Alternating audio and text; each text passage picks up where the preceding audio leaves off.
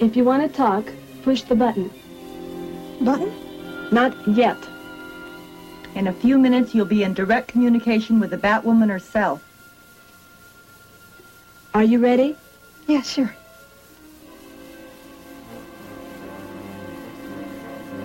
Proceed.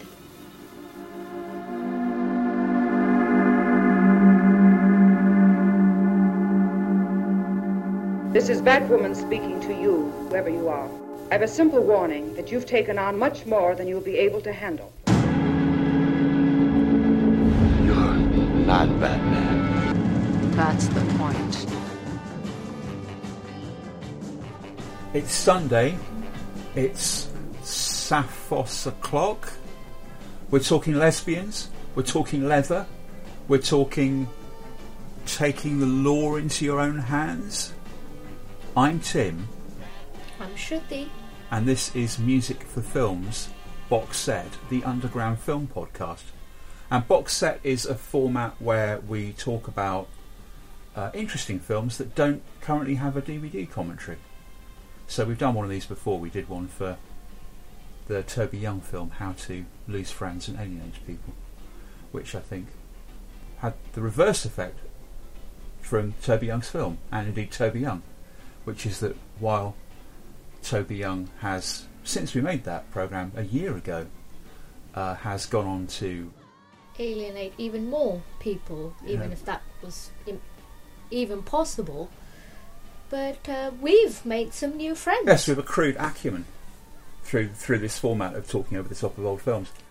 We have another sort of format where we talk about my London Underground film map, but we're not doing that at the moment because uh, we're not in London. No, We're in Scotland. yes. Uh, but could you also explain to our listeners why we've taken a year to make another one of these? I I have been busy writing and sending off my PhD thesis after working on it for four years.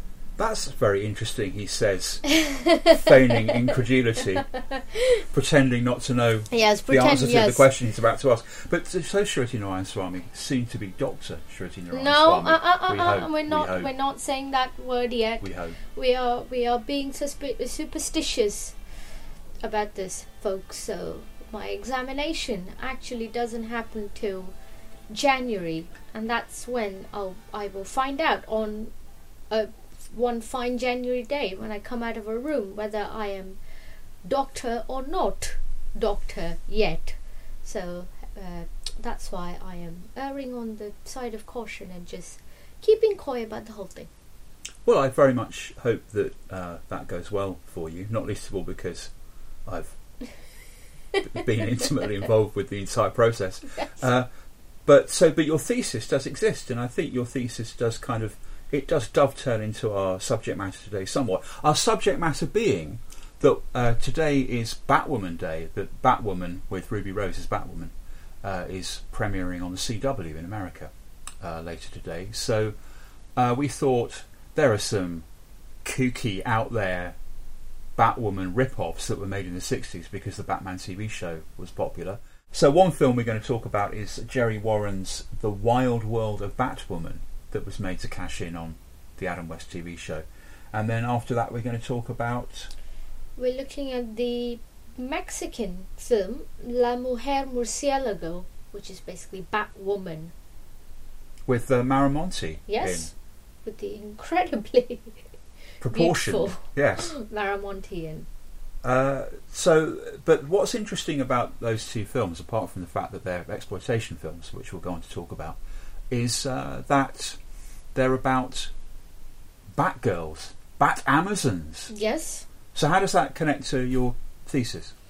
Well, there's lots of uh, interesting themes in in Wild World, in the Wild World film. We there's there seems to be something interesting going on to do with women sort of congregating Hanging and out. hanging out and making their own laws about dealing with crime in society and. Uh, And so, how does that connect with your thesis? What's Yeah, your thesis about? So my my thesis is about women's cinema going in Bombay in the 1930s. But cinema going also as a larger part of women's visibility in public spaces and political spaces, and women literally taking up space and being seen and their voices being included in contemporary socio-political issues. So it's very interesting to see in the wild world of Batwoman how there's sort of similar stuffs that seems to be going on with women being in rooms and discussing how they can take on crime. Uh, as if women being in a space in itself is, is sort of sort of slightly removed from the world and being slightly removed from the world is the only way they can get things done. So which I thought was very interesting. But of course there's a in the Mexican Batwoman film, Batwoman is shown to be a wealthy socialite Like Bruce Wayne is in. like Bruce Batman. Wayne. Yes, so she has the means to live out her life comfortably, uh, but she chooses to uh, fight crime and help people. Uh, and over the course of my own research, I've found films from the 1930s in India as well, where we see uh, women of financial means choosing to not take up a comfortable life, but instead uh, put their skills and their resources in the service of the country and society and helping out other people. And there's also there is a link to Indian films from that period uh, with uh, w- women very much to the foreground. In that there's a couple of Indian, um, what are they? Kind of not quite superhero movies, not quite stunt films, not quite sort of crime thrillers. But there's obviously the Hunter Wali movies with uh, Mary Evans in as, yes. as the woman with the whip. Yes. मैं एक एक घड़ी गिन रहा हूँ सिर्फ तुम्हारे लिए क्या तुम मुझसे इतनी मोहब्बत करते हो शहजादे अल्लाह जानता है मेरे दिल के करार मैं कब से तेरी तलाश में हूँ मुझे अपनी तकदीर She was a character who would have come completely from the left field.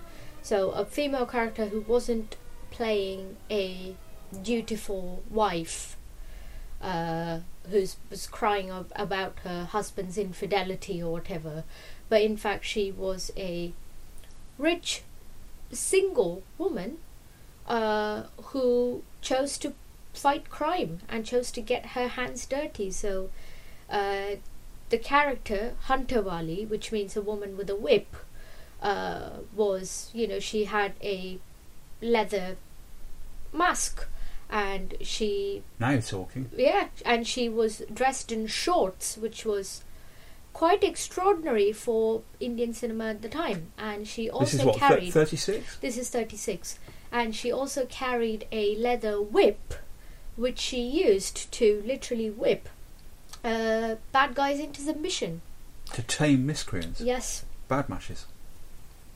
Well, and the other film like this that I'm thinking about, of course, is um, a missing film with Sulochana in uh, Bambai Ki Billi. Yep. The Bombay the Wildcat. Wildcat of Bombay. Yep. In which she played eight different roles.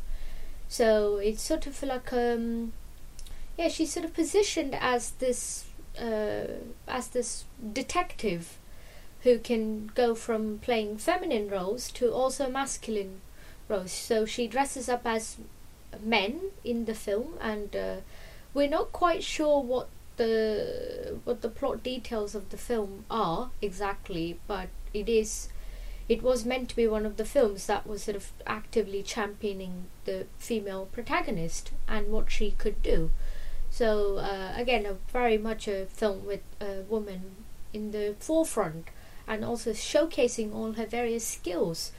Uh, again, which is something I think is reflected really interestingly in the Mexican Batwoman film. So uh, to make a connection between your your serious and academic and scholarly area of interest, which is women audiences in the 1920s and 30s, and the two movies we're talking about, which are cheap exploitation films where go-go dancers in tight bras dance around to blue note jazz and uh, gar- garage rock. Weirdly, there is a sort of connection. I think the connection is that in the 20s, st- film studios in India and in Hollywood and probably other places, were aware of the fact that women were going to the movies. So they started to think about having female characters they could put on the screens. What's happening with the success of a Batman film is exploitation film directors are thinking, well, how do we rip this off and make some money off it?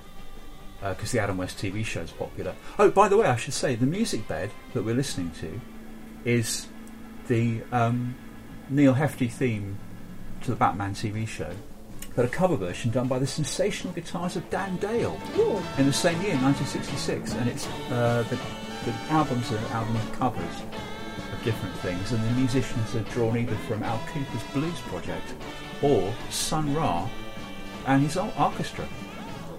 And I think the fact they're all kind of jazz guys Yes. explains the kind of unexpected mordant tone and timbre to Yes. this, which I quite like. Uh, unexpected Sun Ra. the best kind of Sun Ra.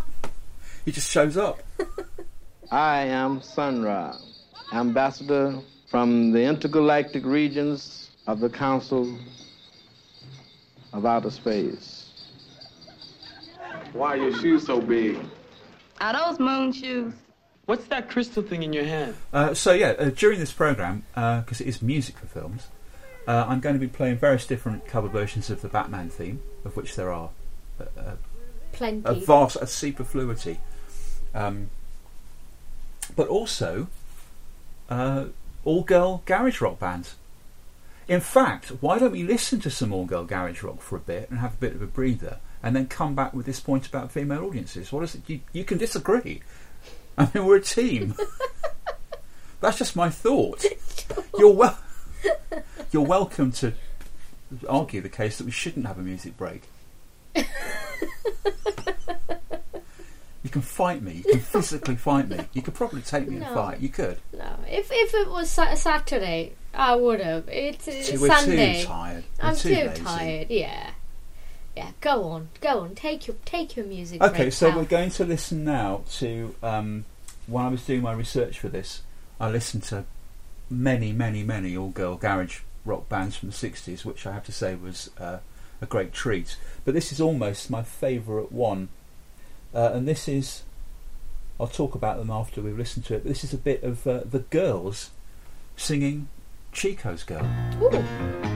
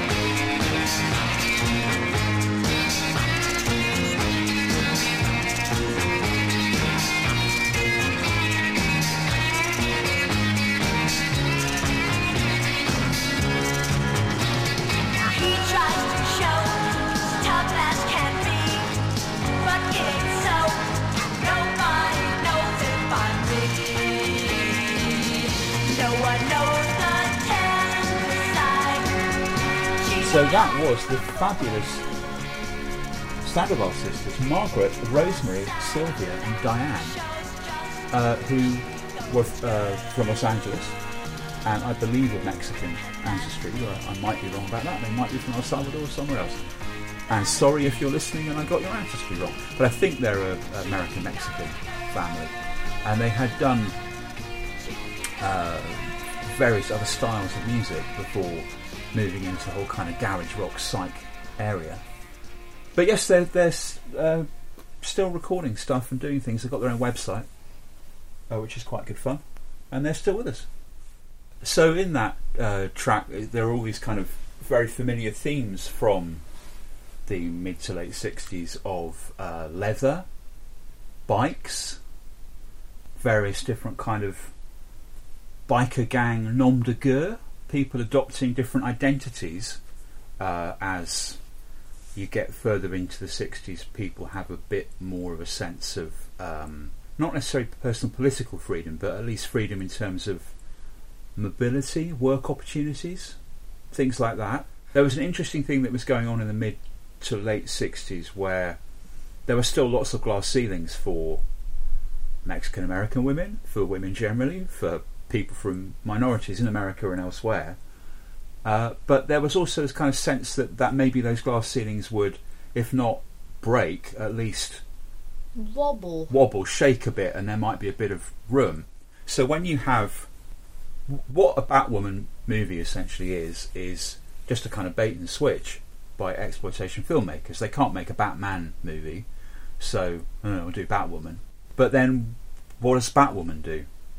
And it's it's drawing on a lot of these older archetypes and icons and just ideas from pulp pulp culture, pop culture, going back to the turn of the century. So, uh, the Bombay Wildcat in the Sulochana movie, or uh, Hunter Wali, or even when they had Batman fight or team up with Catwoman, or have a Batwoman in the comics.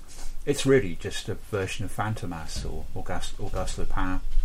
The creators of Batman were very heavily influenced by movies, so the criticism of the Joker movie, oh, it's just like Taxi Driver. Well, the Joker is just completely and directly ripped from Conrad Veidt in The Man Who Laughs.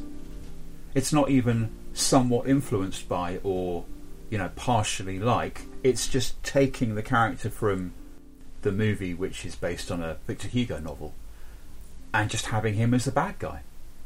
In the same way that Batman is a composite of lots of different things. He's got a bit of Sherlock Holmes, He's got quite a lot of the Scarlet Pimpernel. He's got a bit of Irma Vep from La Vampire, that serial. Irma Vep's the kind of Catwoman-y uh, cat burglar anarchist from these movie serials from around the time of World War One that had Musidora, who's a very interesting silent uh, actor and film maker from the period. So Batman's kind of got elements of that as well. He's got got his skin tight suit and he He's got big back bat wings. There's that famous shot of Irma Vep with her huge bat wings. They're all composites of various different things. So by the 60s, you do this bait and switch. So you say it's not Batman, it's Batwoman. Well, what do you switch it with? And the obvious thing is they're trying to get in mostly a male audience. So obviously, they're let's cut to the chase. There's a lot of tits in these films. Yep. Uh, there's a lot of arses. There's a lot of jiggling. It's Yes. great doing a podcast now that we can just talk about this without having to worry about Ofcom. There's a lot of kind of pulchritude and fairly sort of crude appealing to male Yes, viewers. yes. But then there are also elements of it which are perhaps a little bit more interesting where once you get beyond that kind of slightly crass, cheesy lure for the audience, what what do a, a bunch of Batgirls do?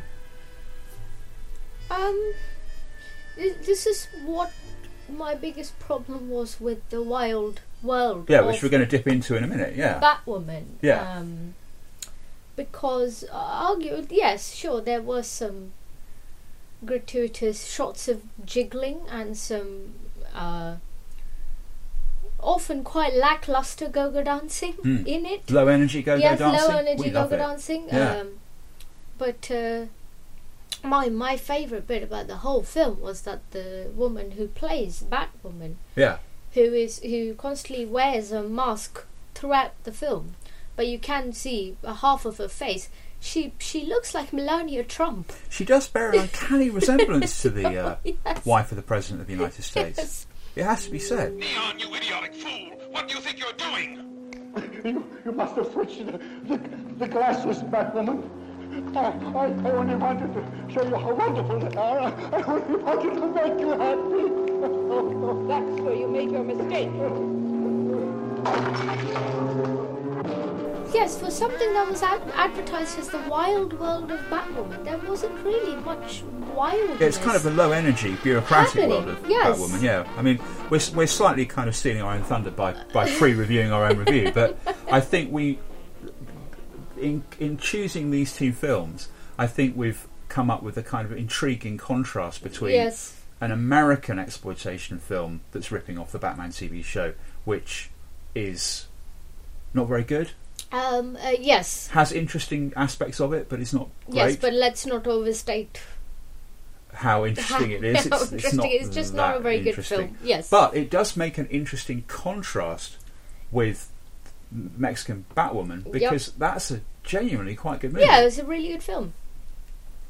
So it's interesting to see exploitation uh, filmmakers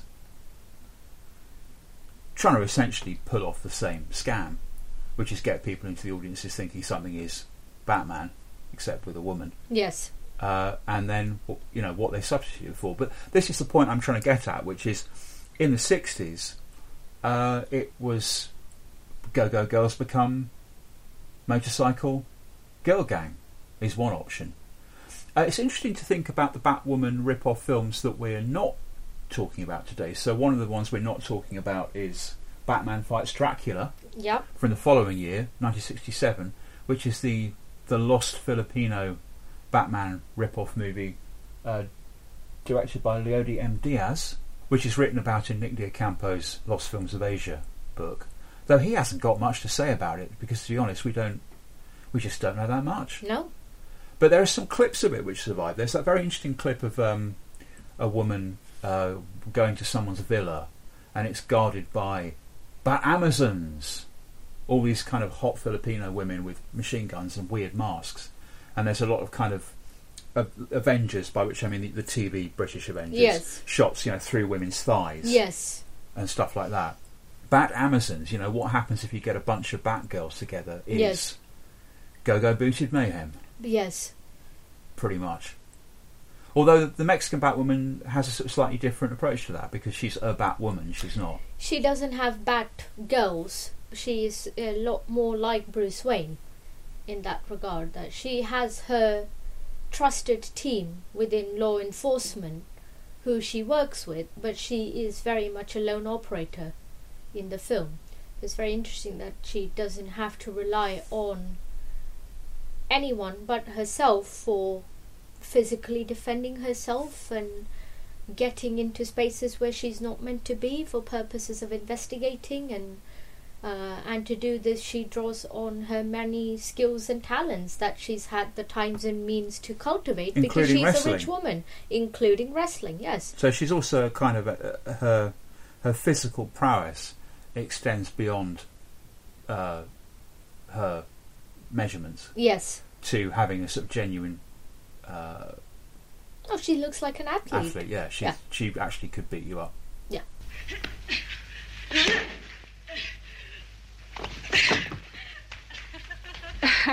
Te felicito, Esmeralda. Cada día aprendes más. Gracias a tus consejos. Hasta luego. Adiós. So I want I wonder how much of that kind of uh, giving a woman superhero stuff to do is also intentionally, unintentionally signaling signaling to women in the audience mm-hmm. that they might like to do something. You know, besides be a secretary or yeah you know whatever it is people were doing in 1966. Yeah, the the Mexican Batwoman film in particular felt a lot like a James Bond film, but with a female Bond. I mean, the vibe and the atmosphere of the film felt very much like you know we were just following the adventures of this. Like you know, you could conceivably believe that she would finish off with this one adventure, and then fly off to a different place in the world Yeah, there's always get on another case. there's always that stock shot in these sort of James Bond rip-off movies around 66, 67 of the sort of Japanese Bond Yes. or the or um, uh, you know if it's uh, uh, that man from Tehran, Yep. Frank Agramus movie, you know the Iranian. the- Yes. then it would have been the Persian. Yes. Uh, James Bond guy gets on a plane, but it's always a Pan Am. Yes. It's always a bit of stock Yes. footage of a Pan Am jet taking off. Equals Yes. jet setting skullduggery. Yeah. Yes. There's another interesting point that connects to the Batwoman character and these two movies, The Wild World of Batwoman and La Mujer Murciélago. which I'm going to let you uh, do the pronunciation of, um, which is the sequence of cultural influences on exploitation movies and also on comics uh, from the The mid real 50s, so the decade this. before. Are comic books good or are they not good? Now, it all depends on what you want. If you want to raise a generation that is half stormtroopers and half cannon fodder with a dash of illiteracy, then comic books are good. In fact, they are perfect. It is no longer a question of what I say. The comic book publishers themselves have conceded everything I wrote in that article. One month after my article appeared in the Saturday Review of Literature, the comic book publishers issued, issued a code. Sadistic torture should not be depicted, race hatred should not be created, crime should not be glorified. Now imagine for a moment, Mr. McCaffrey, if I would issue a code. From now on, Dr. Wertham will not beat his wife, he will not get drunk every night, he will not spend all his weekends at the races and all his money. that means I admit having done all that. Well, I'm glad you've reformed, Dr. Worth. In 1954, you have the publication of Fredric Wertham's book, which is essentially saying that juvenile delinquency is strongly hmm. Influenced by horror comics. Yes. And there were some very graphic and nasty horror comics, particularly the EC horror comics in this period. And that meant that the comics industry responded in various different ways, one of which was the comics code. Um, anyone in the West who's grown up with comic books, American comic books, recognises that kind of that weird little symbol in the corner of the comic saying it was approved by the Comics Code Authority. But that was quite similar to what had happened with the movie industry uh, with the Hays Code. Yes. Which is to avoid federal censorship, the movie industry came up with its own censorship board. And the comics industry in the 50s did exactly the same thing. So it banned a lot of, uh, interestingly, given that monsters show up in both these movies, and both these movies have kind of oblique references to the Universal horror films of the 30s and 40s. Uh, specific horror icons were banned. So after the introduction of the Comics Code in 54, you don't have Dracula Hmm. in Marvel and DC comics. You don't have the Boris Karloff Frankenstein's creature. Now, this is a bit of a digression. And while we're digressing, would you like to know what this music bed is? Yes. This is a cover of the Batman TV theme by the V Rangers, Ooh. who are an Austrian beat combo, and they did this in '67.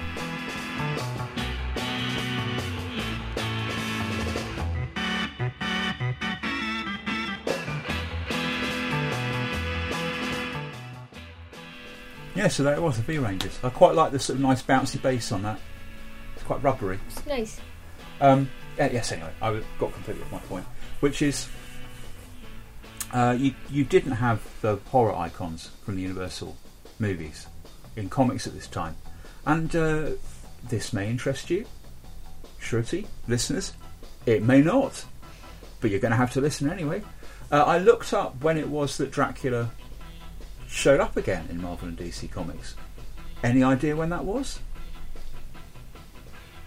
60s? It's late. I can't remember the actual date. It was late sixties. But what's interesting about it is it, they they were brought back by Jack Kirby. Okay. So Jack Kirby, you know, the now Yes. Heralded as a kind of hugely influential artist, not just a comic book artist. Yes. But who designed a lot of these superhero intellectual properties that are now uh, pivotal to Disney's uh, you know vast revenues. Uh, but Jack Kirby left Marvel for a bit and went to work for the rival company DC because he was arguing with Stan Lee about money or something. But Jack Kirby, by this point, was sort of regarded within the industry as kind of, uh, you know, Old Testament prophet guy, which is kind of very much the archetype he, he sort of kind of aspired to be, and then as as he got older, in in fact embodied. Um, but they would let him just do anything he wanted. So he wrote. Uh, it's a Superboy adventure. This is getting quite technical and nerdy if you're not a comic book person. But there's an old comic book superhero called the Guardian, who's basically a guy with a shield, and he's got his own team. You know, his kind of backup, who are the Newsboy Legion. This just shows how old this character is. That like Wow. you could have like a your own kind of Baker Street irregulars who would be made up of boys who who sold newspapers in the street. Yes. So, but the then apothecarist legion, the Scriveners Legion. the scriveners legion. Sure. What yeah, would it be in India? It would be a legion of those of um, those people that um, clean your ears. Yeah, I don't know what they're called. What kind of no? What kind of jobs do little do like if you if a, if you get a kind of if you the step up from being like a street urchin? What's that job? It used to be collecting plastic bottles on train stations for Yeah. the plastic bottle mafia, but the police have cracked down on that now, haven't they? Eh, not really. No. I haven't seen it. There's still plenty of those. But then why are there piles of having to do plastic bottles everywhere? Because there's, you know, they can't keep up with. There's so many plastic just bottles. kids having to do that stuff. The number of people in India who drop, just chuck plastic bottles out of trains or whatever every day, vastly outnumbers the people who are who can go around collecting them. It's a full time job. Music for films, digressing and tangential. So the Newsboy Legion have now all grown up by the time of the Superboy comic, and the Guardian, I think, is dead or something, or it- Sure. it- frozen somewhere, as often happens. But anyway, they clone him, and they have a whole clone population on a secret a secret NASA moon. This is getting quite wow. Okay. Yes. quite involved. So NASA's got a secret moon. The Sure. Newsboy Legion have cloned. Uh, was the fake la- moon landing done on this fake think that- moon? I think that might, Sorry, I don't. think that might yeah. be part of what Kirby had Sorry, in I mind. don't, I don't want to fuel any any conspiracy theories. So you have a fake moon. sure. You have fake people. But yes. what's happened on the fake moon is they're now recreating the Universal horror Okay. movies as though it's just real life. So like Dracula's Sure. got a castle and Frankenstein's got a castle and Sure. Maybe they move in together and have a house of Frankenstein, or you know, all those kind of things happen. And it's the first time in comics that they brought back a character that looked like the Bela Lugosi Dracula and a character that looked like the Boris Karloff Frankenstein. That there was such sensitivity about the power of horror, Yes. and these horror icons, and the power of comics, that it took more than a decade for the comics industry to even let quite a sort of veteran comic book creator Yes. go back and uh, reuse these these old archetypes Yes. of these old characters. Although they weren't the copyrighted ones. I mean, obviously Dracula Yes. in movies, I think Universal still have the copyright on, but Yes. it's you know it's a Bram Stoker novel, so it's Yes. so old. That, um, but so you had all that going on. That's fifty four. Fifty seven, the Shock Theatre package of fifty two films. Eventually, there were 104 because there was Shock Theatre 1 package and then Shock Theatre 2 package was syndicated to American television. So this was a package of 52 movies, all pre 1948 horror films. And if you had a small TV station in um, uh, Flemingsburg, Kentucky, you could show House of Dracula or I Was a Teenage Werewolf, all those kind of movies. And it gave all these films a completely new lease of life. Um, that's in 56. 57, Forrest J Ackerman cashes in on this and brings out Yes. Famous Monsters of Filmland, a hugely influential Yes. uh, magazine about horror movies and all the old actors. And this becomes part of teen culture in the late 50s. So, by the time of the Adam West TV show, although the Adam West TV show veers more towards burlesque and music Yes. hall and, you know, camp stuff, overacting, basically. Even though they had Vincent Price in it as Egghead, they weren't going the whole kind of gothic, uh, classic horror route that Tim Burton then took Batman into with the Batman Yes. movies. Um, I wonder if this was to attract a wider audience. If um, to convince parents that their this thing that their teenagers were watching was not pernicious or very too scary Yeah. or well, would, would not encourage them to join yeah, juvenile street yeah, gangs. That yeah. was the main worry. Yeah. Was that comics had had a role in encouraging kids to join. Yeah. Um, you know, gangs of, of kids with knives. Yes. What you see in West Side Story, which was Yes. a real social problem at the time. Um, I don't know. It's an interesting question.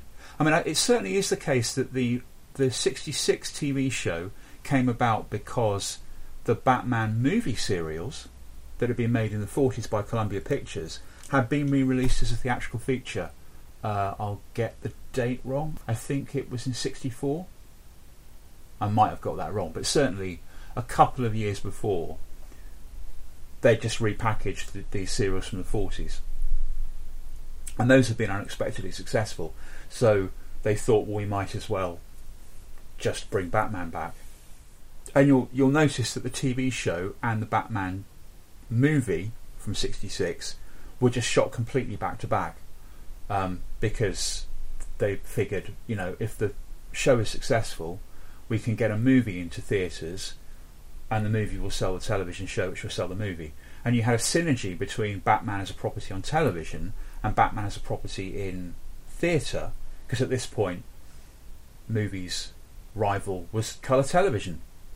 It wasn't as it is now, streaming and the internet. But it's kind of a similar thing. But the the, the copyright owner in this case, Warner Brothers, reached a completely different conclusion. They didn't think, well, we can't have a Batman TV show running concurrently with a Batman movie because that will. It's not quite clear why it is they've still got this problem because you've got a bunch of Jokers in Warner Brothers movies. They've kind of got over this problem of thinking that they've got to copy Marvel's playbook, um, play for play. They haven't got a DC universe and then everything that DC brings out all fits into it. It's possible in these CW TV shows that they're all going to they're, they're doing Crisis on Infinite Earths. So Yes. the comic books ended up with this problem by the late eighties of having a bunch of different worlds. You know, Yes. they'd explained why Batman had been around since the 1930s Yes. and was still around 50 years later by saying, well, there are actually several Batmen, but they live on parallel worlds. Yes. And they crashed all these worlds together. And what they're going to do with the CW shows is crash all their worlds together, uh, possibly also crashing together Smallville Yes. and the 90s Flash, and who knows? I mean, um, uh, Burt Ward, who was the the Robin in the, the Adam West TV show, is in these shows before Yes. Christmas. So presumably he's going to play like an old Robin, Yes. like maybe Robin in the 70s fell out with Adam West's Batman and, you know, became Nightwing and kind of, you know, took to the mean streets of Gotham on his own and dispensed justice in what would have looked like, I guess, the Warriors. God, wouldn't that have been good? If Walter Hill had made a, a Nightwing movie with with uh, old Burt Ward in fighting the Baseball Furies, I'd love to see that. I'd love to see Burt Ward up against the Baseball Furies. But so, in response to the the concerns both about the impacts of comics and horror on youth, and also the sense that Batman was gay. I mean, we've got to talk about this as well. Is that Ru- is that Ruby Rose is a lesbian? Mhm. Batwoman in the comics now and in this TV show is a lesbian. Uh, in fact, do you know who's going to play Vesper Fairchild, her her adversary? At least the voice of her adversary in this show. No. Rachel Maddow. It was announced yesterday. Okay. You know, the most prominent lesbian Yes. in American um, culture, apart from Ellen DeGeneres, is now in this show as kind of. The, I, I'm not sure if Vesper Fairchild is going to be Batwoman's like villain, Right. arch villain, More, more like a more like J. Jonah Jameson to Spider yes, Man, like yes. a kind of you know a, a, a constant Yes. thorn in Batwoman's side, Yes. which is a kind of familiar Yes. archetype in comics. Is you have the kind Yes. of the radio DJ or the newspaper columnist who hates the superhero and is constantly Yes. antagonising them. It's an antagonist rather than Yes. a, a nemesis. Yes. Um, but that's interesting that, that we've got to talk about the kind of LGBTQ plus aspects of this. I, as soon as I say that, this, my heart sinks because I'm bound to offend somebody. Who have I left out? I mean, that plus covers a lot Yeah, of ground, doesn't yeah. it? But the Bat family, which came in after Fredric uh, Wertham's book, was a response to the assertion that Batman is gay. Because he's an older, rich guy who dresses up in skin tight costumes and runs around punching people with the assistance of his young ward, Yes. initially Dick Grayson, who he's picked up off the streets.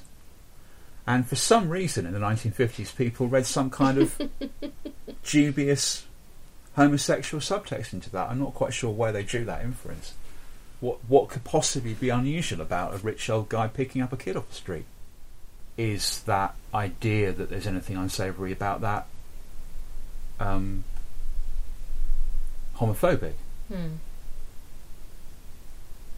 And also, it's interesting to think about that in relation to like depictions of lesbians Yes. in cinema. In a, in a lot of ways, it's much more comfortable for us to have Mexican Batwoman, you know, with a massive cleavage in a bikini, Yes. getting out of the sea, or Batwoman in the Wild World of Batwoman having her Batgirls do kind of, uh, you know, uh, Les Vampires Yes. stuff, kind of run around fighting crime as a kind of network of I think fighting crime might be an overstatement. Observing crime, yeah. Obs- yes, Riley observing crime while doing calisthenics in the background. adjacent to crime fighting. yes.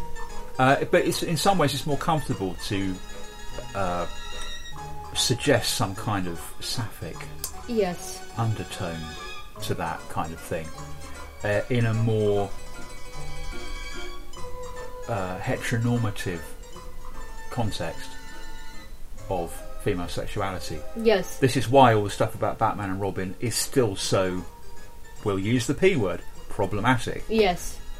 But I mean, to, to, to draw that to both contemporary events, but also superhero movies, and also the f- enormous financial power of superhero movies. Yes. This is kind of one of the things Martin Scorsese is saying is that, that Marvel movies are not really movies. He's saying they're they're theme park rides. They're not about people's emotions and stuff. I mean, it does seem uh, rather old-fashioned. It yes, it really does. It it it is a bit sort of old man screams at cloud. Unfortunately, um, But the po- it, the, the problem with uh, the other problem I have with what Scorsese is suggesting that the kinds of filmmaking that he's criticizing here form parts of cinema going cultures in other parts of the world which have been going for decades and decades and decades. So he's not just sort of dismissing a kind of film. Also, he's also, I don't think it was his intention, but he is sort of dismissing cultures of cinema going yeah. all across the world. Well, yeah, more just than- because more than they just don't Hollywood, yeah. they- they resemble the kind of films that he personally enjoys. Well, also, if you think about the 1966 Adam West Batman movie, uh, should we listen to some music from Yes. the movie? So this is Nelson Riddle's uh, incidental music for the 1966 Batman movie, Okay. shot almost back to back with the TV show to promote the TV show Okay. after Let's its first it. season going into the second season. Uh, this is a lovely piece of incidental music, Torpedoes. Ooh.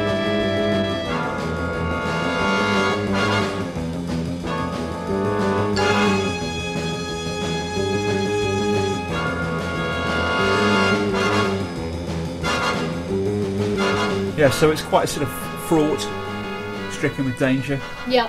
Yeah. Yeah. uh, and you know we're having Creates quite anticipation. we're having quite a sort of delicate conversation about uh, representations of, of older gay men with money, Mhm.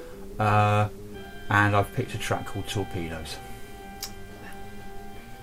Yeah, it really isn't. You know it's a gay minefield. But to relate all of this to the power of cinema, uh, say what you like about Disney and Marvel, they've kept cinemas open. They have. We were told off the back of the banking crisis in 2007 2008 that was it Yeah. for cinema theatres Ah, in the West. in the West. In the West, though. Yeah. This is this is sorry. I will have a mini rant about this because this is a bugbear of mine. With people talking about decline of cinemas. They're talking about decline of cinemas in the uh, American, European sphere because I don't think cinemas ever were or are in any imminent danger of declining in China or India. In fact, the Chinese market is really important I- to American film production. exactly, And these exactly. superhero movies Yeah, are really exactly, important to, to Chinese audiences. Yeah. So, cinema going in, in in the in the Euro, Western American sphere might be declining, but that that does not mean cinema going is declining over the world. It's not a thing. But so what Scorsese's criticising is a kind of cinema which he thinks is sort of oversimplistic and is just a kind of a fun ride. Yes. It's just there for thrills and spills. But it is keeping cinemas open. And, you know, I think every journalist or writer who's interested in this kind of stuff has a little, you know, a little file somewhere or a little collection of internet bookmarks on their browser of articles predicting the end of the published book. Yes. Here we are, Yep. still buying yes. and consuming published material Yes. on paper, um, but also the the end of movie theatres Yep. has been predicted for at least ten or eleven years, and maybe that will happen. But it looks as though these superhero movies are keeping them going. But with that, you get enormous power of showrunners on TV shows for streaming shows, um, because television and movies seem to be some of the few things that have any kind of cultural footprint, cultural Yes. purchase that is mass culture in a world of, of kind of increasingly uh, atomized social relations. Yes. Uh, cinema and television is kind of one of the few bridges. I mean, in, in the years since we made our, our Toby Young show, uh, you know, the world has been united by the experience of disappointment Yes. of the last couple of episodes of Game of Thrones. Yes. Oh no. Which is another another podcast for another day. No. Yes. I no. Not today. Not today, Satan. But I like- can't. But like those guys, uh, who I D and D. Yeah, I met one of them. I I refuse to. I refuse to say their names. D and D. Yes. Yeah, I met one of them. I met one of them just before the incident with uh, with the Hugo Award, Mhm. the actual physical Hugo Award, which uh, no, maybe I won't talk about that on something I broadcast on the internet. No, but you know the criticism of those guys, or since we're talking about Batman and homophobic stereotypes, Bryan Singer. Bryan Singer, producer of the X Men movies. Yes. Try. I mean, I, tr- I managed to get to the end of Dark Phoenix. No, The last uh, X-Men movie. mean, well done.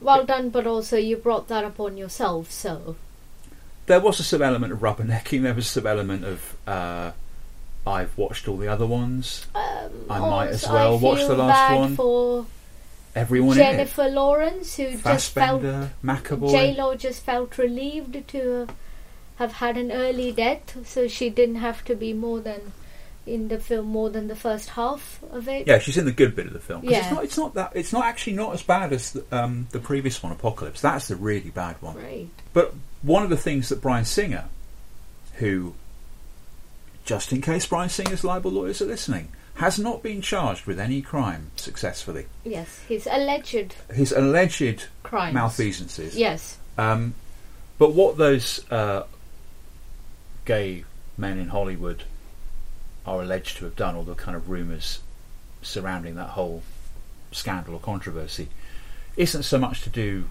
in the public's eye with their sexual orientation, it's to do with money Yes. and the enormous power of these movies. Yes. And I think perhaps in a way Scorsese's complaint is a little bit misplaced. It's the, the kind of the mistrust of Disney or big Hollywood companies producing these uh, huge tentpole summer movies Yes. like Transformers is stuff like you know they're mm, selling out a bit to the Chinese government. You know, Yeah. it's it's stuff like um, you know, there all the all the controversy about casting Tilda Swinton as the ancient one in the Doctor Strange movies. Yes. uh, that she wasn't a, a Chinese actor. Well, or I think what that was really about was a Chinese American actor. Yes. But surely, if she's a Tibetan Buddhist tantric adept living in Kathmandu, which is where that movie's very clearly set, wouldn't she be Tibetan Yes. or possibly Nepalese? Um, but obviously, to, you know, the the problem that Martin Scorsese had with the Chinese government with his Dalai Lama movie is part of the the danger with enormous wealth. Yes. It's not it's not to do necessarily with you know what what Boris Johnson might do alone with the large-breasted blonde American woman, you know, one afternoon in the East End. It's not that he's kind of perf- he's he's performing illegal acts. I'm not really even sure. You know, he's actually got the the uh, the mustard to do that these days. Really, he looks an absolute fright. Couldn't have happened to a nicer man. It's an ab- absolute state of him. He just looks like just like Wurzel Gummidge. He's just been, you know, come back from a uh, a prolonged period of sex tourism in uh, Thailand or something like that, and he's just completely tucked out. Moving on. Isn't the controversy about Batman and super rich billionaire technocrats more to do with money and power than with their orientation? Whereas what what's sort of defining Ruby Rose as Batwoman is we've got an American TV show with, an, you know, a, a lesbian character. Yes. You know, in a kind of antagonistic relationship with Rachel Maddow. Yes. Because you're, quite, I mean, you're quite critical of the Tony Starks of this world. Yeah, I am. I am very uncomfortable with the idea that we're just supposed to trust uh, supremely wealthy white American men who have golden hearts. That we're meant just meant to trust the fact that they will only do good with what they have. Hmm. I mean, why? Hmm. um, even even even the idea of the Avengers as this group that that saves the world. They're, they're all still very privileged, mostly white Americans. Hmm. Why should the rest of the world trust them to have the interests of the world at their heart? It's such a bizarre idea. Not only that they're they're white and male and rich for the most part, but also that they're old. I mean, Yeah, they're kind of middle-aged guys. exactly. It's going to be interesting to see how Marvel handles the the kind of new set of characters, the kind of more kind of indie comics characters that Marvel brought in to connect with the younger Yes, audience. yes, yes. Uh, particularly characters that, that writers like like Brian Bendis came Yes. up with. So there's going to be on the Disney streaming app a, a Ms. Marvel show. Yes, So there's going to be that's a, a Muslim superhero. Yes. Uh, and they're promoting her quite heavily in the Saturday morning cartoons. Um, I've been watching these Marvel Rising cartoons where they've kind of got like Teen Titans, like a teen Yes. group of superheroes who all hang out in an old garage. And Yes. Spider Gwen is another one. Yeah. Uh, Ironheart, R- uh, Riri Williams, Yeah. who's the kind of stand-in for Iron Man. I mean, I, I see where Scorsese's unease at this is coming from. That these mega entertainment events, which is what they are, they're not just films, they're experiences and events, are uh, being controlled by corporations who have a lot of money. Hmm. But the flip side of that is that because they are such massive corporations uh, whose franchises are now not just distributed, films are not just experienced in cinemas anymore. We experience films through GIFs Hmm. circulating on Twitter. We experience them through memes. We experience them as screenshots, Hmm. which people then add commentary to. So these corporations know that now their films are being their films and other products are being experienced in a world where people do want diversity do, people do want different characters being represented and different experiences being represented uh, because these corporations know that that it's in their financial interest to become more diverse, these franchises then ultimately do end up becoming more diverse and catering to a sort of vi- wider palette of people's experiences. There was a fun moment in the Titans TV show, which is streaming on the DC app in America, where um, the new Robin, Jason, is talking to the old Robin, Dick Grayson, and saying, "Well, you know, Bruce always knew to dress us up in this bright red vest." So we'd just be a deflection, so people would shoot at us and not at him while he was Mm. doing his stuff. Mm. And there's a sense in which all these kind of brightly coloured Mm. and I have to say also, you know, diverse Rainbow Nation characters are a bit of a deflection from what the old Bruce Wayne guys Mm. running these big corporations are still up Yeah, to. yeah. Because they're still Yeah, yeah, funding yeah, Donald Trump. yeah. Donald Trump's probably a big Black Panther fan. Yeah. You know, he's still the guy's still a racist, but he probably watches those movies and he's just like, yeah, you know, sure, I'll watch that as well. The commodification of teenage kicks Yep. by rich old white guys. Well, that makes me, since we're talking about the 60s, uh, it makes me think of that uh, line from the Beatles song, which is uh, much debated over, very enigmatic. She was just 17, if you know what I mean. What does it mean, Shruti Narayan Swami? I, I'm, I'm looking for an answer here. Okay, let's let's say you don't know. I'll tell you who might do though. The Beatlettes. One, two, three, four. One, two, three.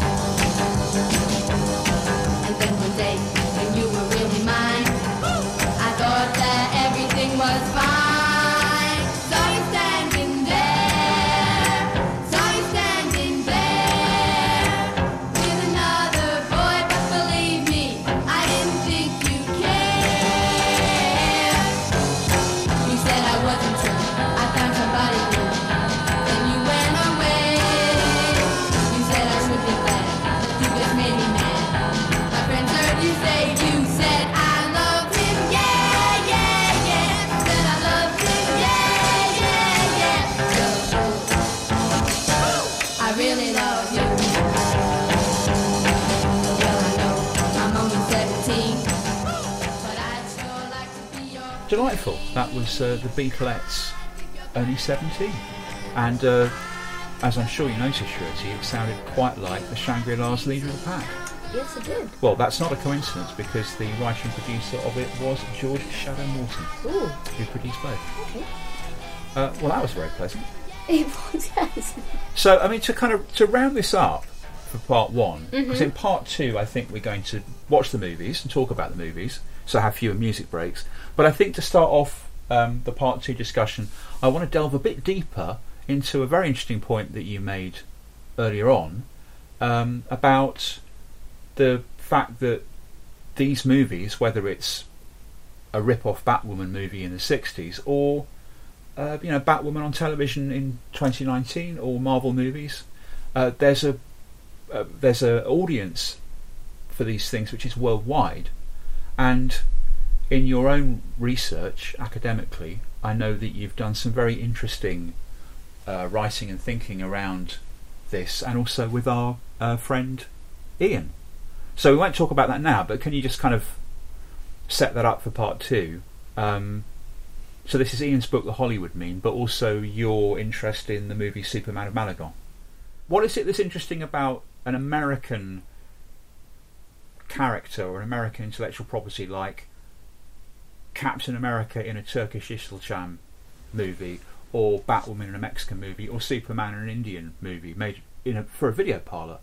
How how is it that these very sort of quintessentially American characters can morph and mutate? Because that's kind of what's happening with Batwoman. She started off as being Bat, Batman's. Girlfriend Yes, and now to basically yes. be his beard. Yes. And now she's actually become an interesting lesbian character on television in her own right. I mean, it's uh, because in my mind, I I think personally, Superman is a bit different than Batman in this regard because when I don't even as a kid, I never thought of Superman as an American superhero. He was like Charlie Chaplin.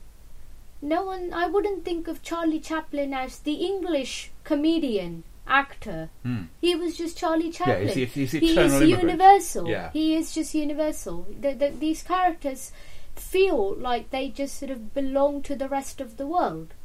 Um, it's a bit different now, especially with, say, Nolan's Batman films, that they are so set within the sort of American context of the uh, American capitalism and oligarchy, and uh, it's so rooted in the financial collapse that it feels a lot more. Obviously, it still has its global resonances, but that's a that's a Hollywood film to me.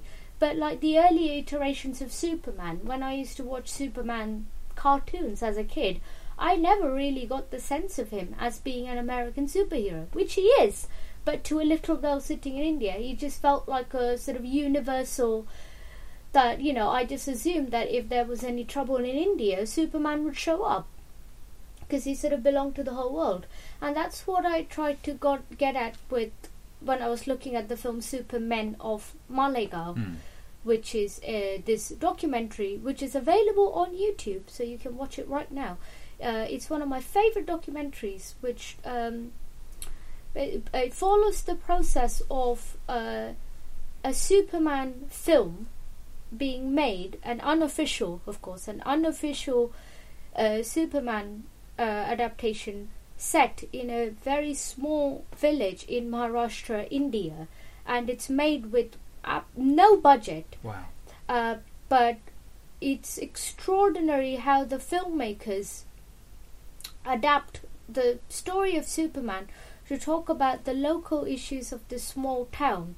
So you know the the, the Lex Luthor, the rip, the uh, the counterfeit Lex Luthor in this film.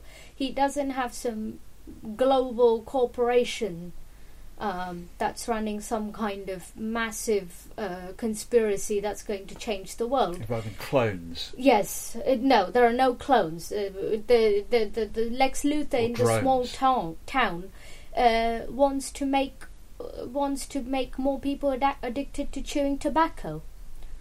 So so the film deals with very small localized concerns.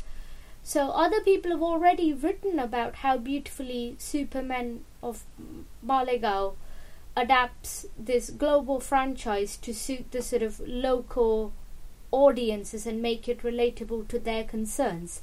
But I was really interested in how much we overlook the fact that these uh, unofficial rip-offs, so to speak, are also interconnected with the sort of unofficial global canon of, of, of the official um, films from the franchises.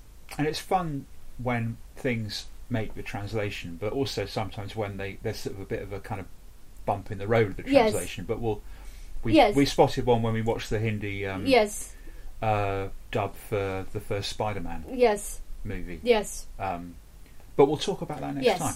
But what what I'm trying to say is that um, it's very easy to sort of dismiss these rip-offs, these Mex- Mexican Batwoman film, Bhojpuri Spider-Man. uh, Bhojpuri Spider-Man. Uh, I mean, Bhojpuri Spider-Man is a different case because it was the official Spider-Man uh, film, but it was officially dubbed in Bhojpuri for the Bhojpuri-speaking audience in India. What I'm talking about is the unofficial There is remakes. there is an unofficial Bhojpuri Spider-Man. I'm as well. sure. I'm Yeah, sure there there is. is. there I'm is. sure There's there a guy dressed Yeah, I'm sure as. Spider-Man in a film. So it's yeah. it's very it's very easy and it's very tempting to sort of make fun of what they don't manage to do because they don't have money and because the filmmaking practices Funny are a bit yeah, Yeah. exactly.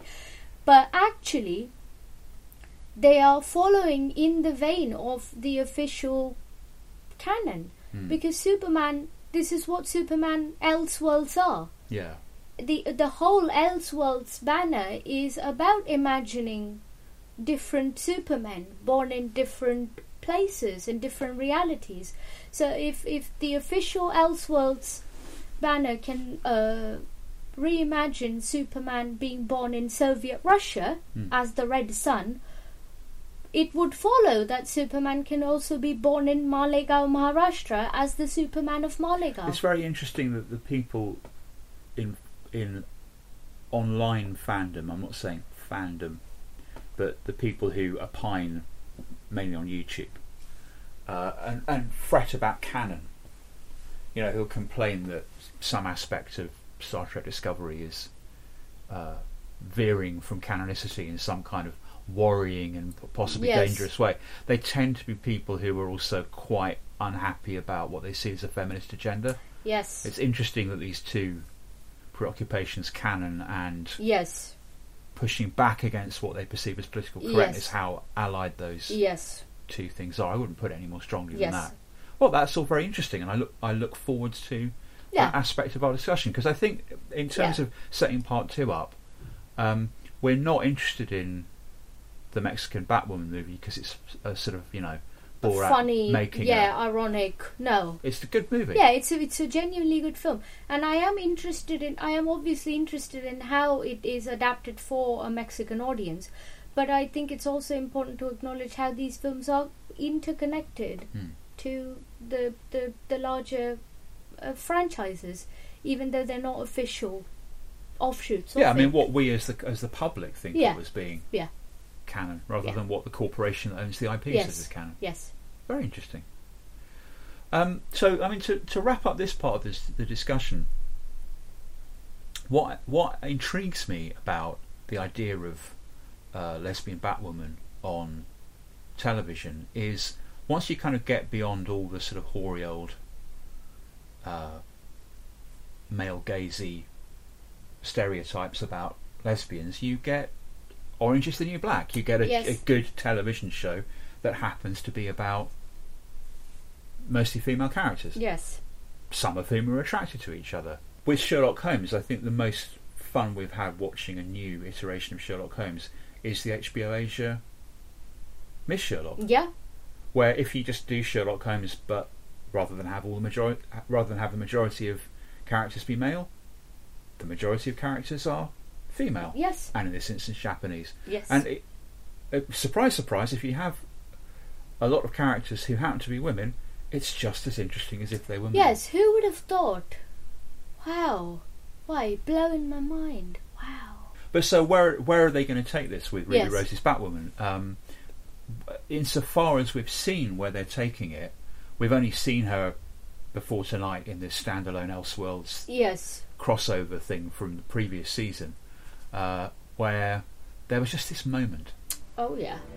You know, I gotta say, uh, all the corporate billionaires I know wear Versace and have 500 fewer tattoos. And those are the ones that you can see. Oh, it's a mystery. So that's very deftly done Oh, Yes. because she's well, it's pretty obvious what that's about. Yes. Uh, also, then after that, at the end of that show, there's this other moment. Yes, there is. Wherever your cousin is, I'm sure he's really proud of you. X-ray vision. You really do have a lot of tattoos. And somehow I feel like Kara Danvers doesn't have a single one. So Kara's checking Mm-hmm. Kate out. Mm-hmm. So what? Y- Yeah. But what, one of the things that's so cool about that, at least to me as an ostensibly straight man in this conversation, is how deftly it's done. Yes. So, for example, this is something I, I was wondering about, and I would like to know what you think. How are they going to handle the whole thing that you always have in these superhero TV shows, less so in movies, of the Bat family, or you know, Yes. Team Arrow, or Yes. Team. You always have a bunch of sub superheroes Yes. and sub crime fighters, and they always have a lair, which is like the Yes. Batcave. Although you know it might be in a disused factory or Yes. the basement of a tower of a um, skyscraper somewhere, or where you know wherever it is. Yes. But they were stand around uh, laptops and plasma screens, and they talk about the plot and they exposit a lot, and then somebody goes, "I'll look on the dark web," Sure. and the dark web usually gives you the next plot coupon. To, Yes. Yeah. Um, are they going to do that with this CW Batwoman show? Because, like, is it going to be that Batwoman almost forms Team Batwoman and then just kind of goes, "Nah, Yeah. no, don't do teams." Yeah. You know, Yeah, I don't know. I think it's you know, black leather uniform, Yeah. motorbike. I Yeah. mean, loner, Yeah. lone gunman. Look how Yeah. I dress. yeah. I don't know if they're gonna sort of uh, give Batwoman a sort of matriarch, sort of den mother type of role, where she has she's sort of in charge of all these other batlings in the Batcave. Um, it might happen, or they might just go. You know, uh, Kate might just go. No, I'm more of a more of a lone rider. I have my trusted people who I work with, but I work alone. That's what they've mostly tried to do with Bruce Wayne. They've never really sort of uh, before the Lego Batman Yeah. film because the one of the key um, conflicts at the heart of the Lego Batman is how Batman is a, a, a loner and uh, he ends up having to take in a young young person.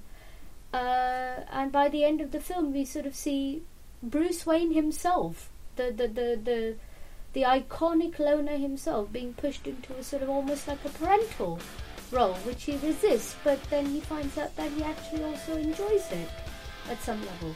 So I don't know which direction they would go in with Batman. In the darkest night, I make the bad guys fall. There's a million heroes, but I'm the best of them all. Yeah. Who has the coolest gadgets? Who has the tricked out ride? Who does the sickest backflips? That was uh, Who's the Batman from the Batman Lego film. I think the best of the Lego films, It apart from the Lego yeah, movie. I, I agree.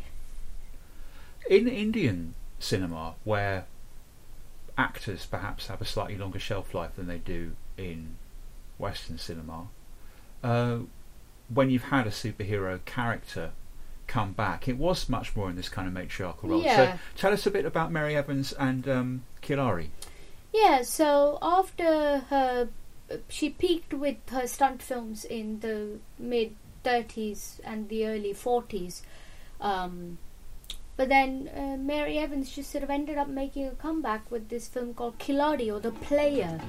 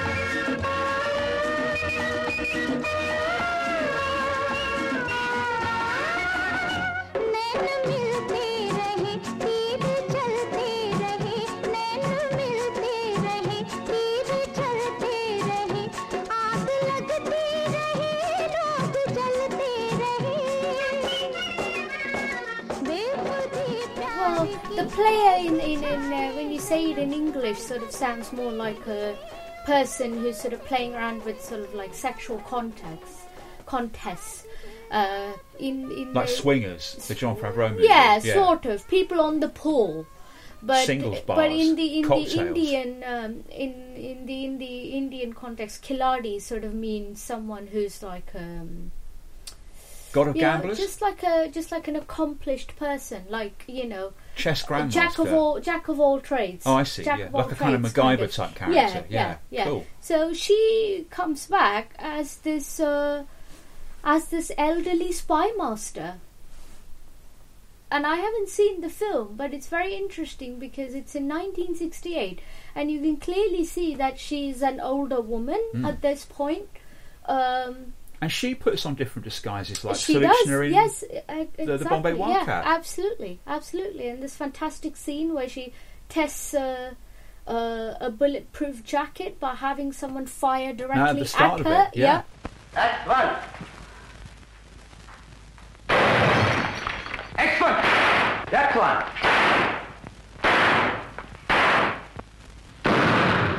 It's quite shocking, actually. And then She's she gets up. She's yeah. fine. Yeah. Well, gentlemen, your experiment was a great success. A bulletproof jacket. Well done. Well done. Well done. Because I mean, I, I was hoping uh, that what they might do with Batwoman is have her in the movies and have Kathleen Turner Yeah. as Batwoman. Yeah. Because in a lot of ways, the Batwoman character as a detective, people Yes. forget Batman is the Dark Knight detective. Yes. Uh, we have a kind of template for a, a, a hard-boiled Yes. woman detective in Yes. V.I. Warshawski. Yes. Which is this very successful series of, Yes. of books. Yes. Kathleen Turner made one Yes. movie which should have become a franchise. Yes. Uh, but because she was an older woman in Hollywood, didn't go down so well. Yes.